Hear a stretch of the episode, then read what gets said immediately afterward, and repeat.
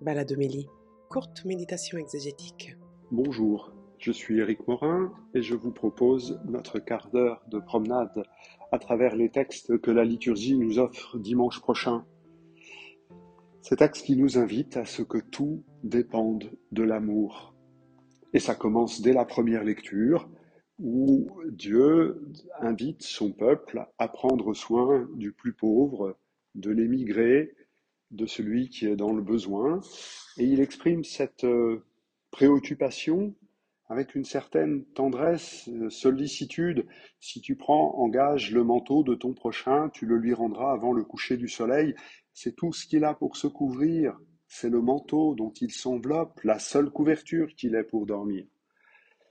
Dieu se montre comme étant attentif à la situation particulière et précaire de chacun, surtout quand elle est précaire d'ailleurs, et il nous invite à faire de même. Ce chapitre 22e de l'Exode vient donc après l'annonce et la proclamation des dix commandements au chapitre 20. Et après que le décalogue ait été promulgué, trois chapitres, 21, 22, 23, viennent donner l'application concrète de ces principes généraux, tu ne voleras pas, tu ne tueras pas, tu ne mentiras pas, etc. Pour prendre une comparaison contemporaine et qui est donc limitée, c'est un peu comme si le décalogue constituait la Constitution et que les chapitres 22, 21, 22, 23 offraient le Code civil. Comment va-t-on vivre la Constitution? La particularité de ces trois chapitres dans le livre de l'Exode, c'est d'interpréter le décalogue en termes de vie agricole, alors que dans le Deutéronome, on va interpréter le décalogue pour une société qui s'est urbanisée déjà. Là, on est dans un contexte agricole, il y a plein de petits détails qui le montrent. Qu'est-ce qu'on fait quand euh, on croise un, voisin dont l'âne est en train de ployer sous le fardeau? Ben, On va l'aider tout simplement. Ici, et c'est sûrement plus important pour nous aujourd'hui, il s'agit de que fait-on avec les plus pauvres? L'exemple de celui qui n'a que son manteau pour dormir est assez typique de ces sociétés agraires à l'époque. La raison pour laquelle euh, Dieu euh, nous demande cela, demande cela à son peuple, c'est qu'il faut qu'il se rappelle qu'il a lui-même été immigré, donc en situation de pauvreté. Tu n'exploiteras pas l'émigré, tu ne l'opprimeras pas, car vous étiez vous-même des émigrés au pays d'Égypte. Euh, puisque le peuple de Dieu a fait l'expérience de la servitude, de l'asservissement, de la dureté, il doit maintenant être particulièrement attentif envers les plus fragiles pour ne montrer à son égard aucune servitude, aucune dureté. On ne peut pas ne pas entendre ce texte aujourd'hui comme un appel euh, pressant, euh, non pas à une politique ou à une autre, mais à prendre en considération la question des migrations aujourd'hui. Euh, migrés politiques, migrants économiques, migrants climatiques, quelles qu'en soient les raisons l'alliance a été instaurée avec un peuple de migrants. Ainsi, la migration est un moment théologique propice à l'alliance. Il nous faut donc réfléchir théologiquement à la migration. Qu'est-ce que c'est que quitter son pays? Qu'est-ce que c'est qu'une frontière? Qu'est-ce que c'est que franchir une frontière et arriver dans un autre pays? Il ne s'agit pas de dire qu'on abolit les frontières. Le pape François euh, rappelle dans Fratelli Tutti que la frontière, c'est ce qui permet à un peuple de ne pas être idolâtre de lui-même. Il y a autre chose, il y a d'autres peuples, il y a d'autres cultures. Mais en même temps que la frontière est indispensable pour pouvoir se comprendre pour ce que nous sommes et pas plus que ce que nous sommes, il faut pour cela pouvoir franchir la, frontière, faire franchir les frontières pour que les cultures s'échangent. Une telle réflexion théologique qui est bien évidemment à approfondir, et le pape François donne beaucoup d'éléments dans cette encyclique Fratelli Tutti, euh, ne détermine pas une politique. mais c'est à partir de cette réflexion théologique qu'il faut pouvoir déterminer une politique. Comment accueille-t-on Qui accueille-t-on Que fait-on pour éviter que les personnes aient envie de quitter chez elles Comment les accueille-t-on Comment les intègre-t-on Comment leur partage-t-on notre culture et accueillons-nous la leur?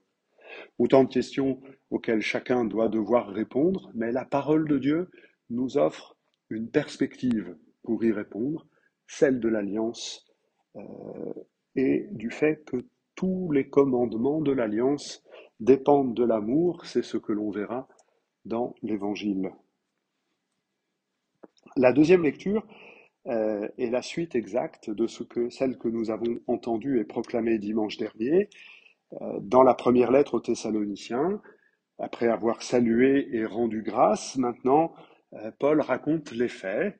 Les faits, c'est que les Thessaloniciens ont accueilli la parole de Dieu pour ce qu'elle est, au milieu des épreuves, avec l'esprit, avec la joie de l'esprit, et que cet accueil de la parole de Dieu a été un modèle, un, un exemple, a fait écho euh, par-delà la seule ville de Thessalonique, mais aussi en Macédoine et dans toute la Grèce.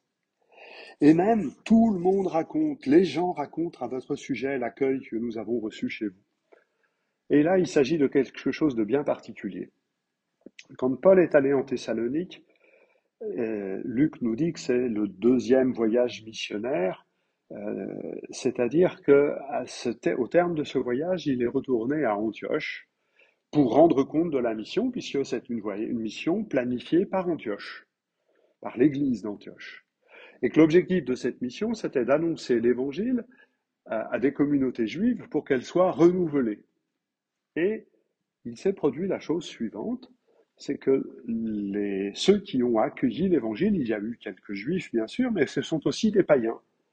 Des hommes et des femmes qui vivaient autour de la communauté, mais ne pouvaient rentrer dans l'alliance, et qui ont découvert par l'évangile du Christ, par la grâce du Christ, la chance, le bonheur, la faveur de pouvoir vivre l'alliance, rentrer dans l'intimité avec Dieu et pouvoir l'appeler Père.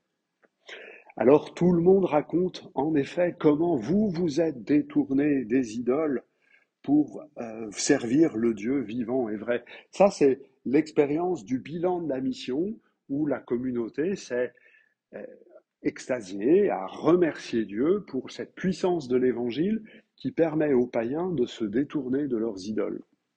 C'est quelque chose d'assez, fort et puissant. Se détourner des idoles pour accueillir le Dieu vivant et vrai et attendre des cieux le Fils ressuscité d'entre les morts qui nous arrache à la colère qui vient. On était toujours étonné et on n'aime pas trop ce thème de la colère. Euh, mais pourtant, Pourtant, il nous faut dire que si Dieu regarde le monde tel que nous le voyons nous aussi, avec ses violences ses guerres, ses crimes et ses injustices, il a quelques raisons d'être colère, le Dieu créateur. Il aurait quelques raisons de rompre avec sa créature et de la laisser tomber. Par l'envoi du Fils, nous savons qu'il ne nous laisse pas tomber, mais qu'il nous relève patiemment euh, surtout si nous adhérons, si nous croyons à la personne du Fils dans lequel se déploie la puissance de résurrection. C'est l'expérience qu'ont fait les premiers croyants, c'est l'expérience que nous pouvons faire d'être ainsi attachés à la personne de Jésus pour regarder le monde d'un autre regard qui ne s'arrête pas aux crimes et aux injustices, mais qui regarde avec l'espérance même de Dieu. C'est ce que l'Évangile nous essaye, de nous faire faire en nous racontant ce dialogue entre Jésus et un docteur de la loi, lequel veut mettre Jésus à l'épreuve. C'est-à-dire qu'il pose à Jésus une question, non pas pour se nourrir de la réponse que Jésus euh, va lui donner, il a la sienne et ça lui suffit, mais pour pouvoir mettre Jésus dans une case, le mettre dans une catégorie. Est-ce qu'il a bien répondu? C'est pas quelqu'un qui vient voir un maître de sagesse pour s'en nourrir, c'est un professeur qui met un étudiant à l'épreuve pour savoir s'il a bien travaillé.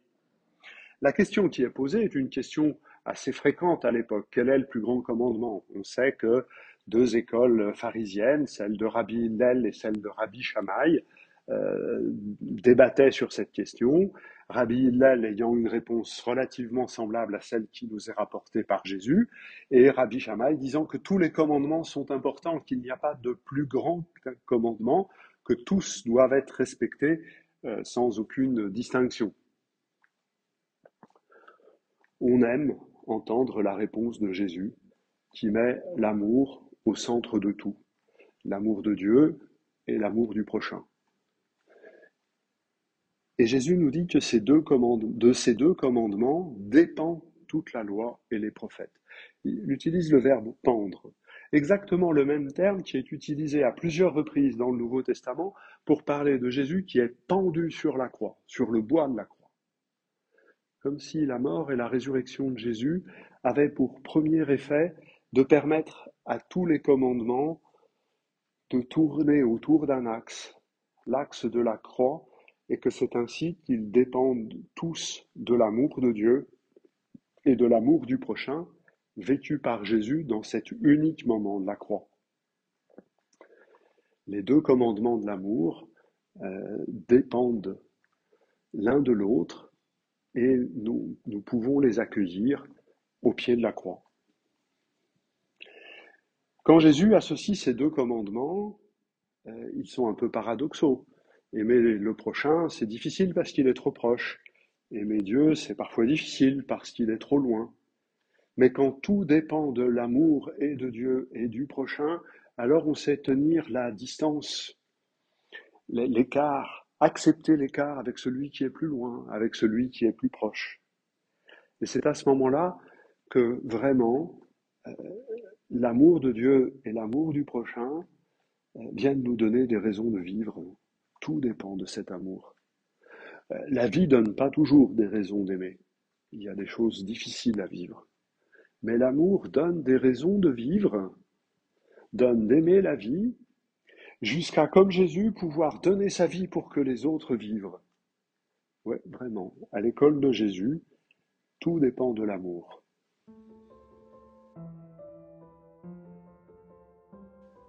Voilà, quelques éléments de réflexion.